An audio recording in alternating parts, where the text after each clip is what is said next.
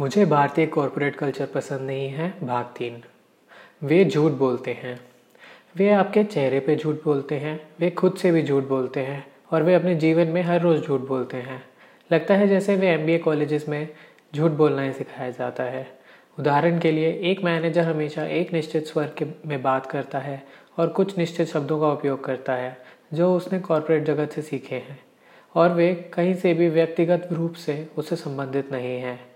ये मुझे झूठ इसीलिए लगता है क्योंकि यह स्वर और ये शब्द लाचारी के कारण सीखे गए हैं और उस व्यक्ति की नींव में नहीं है।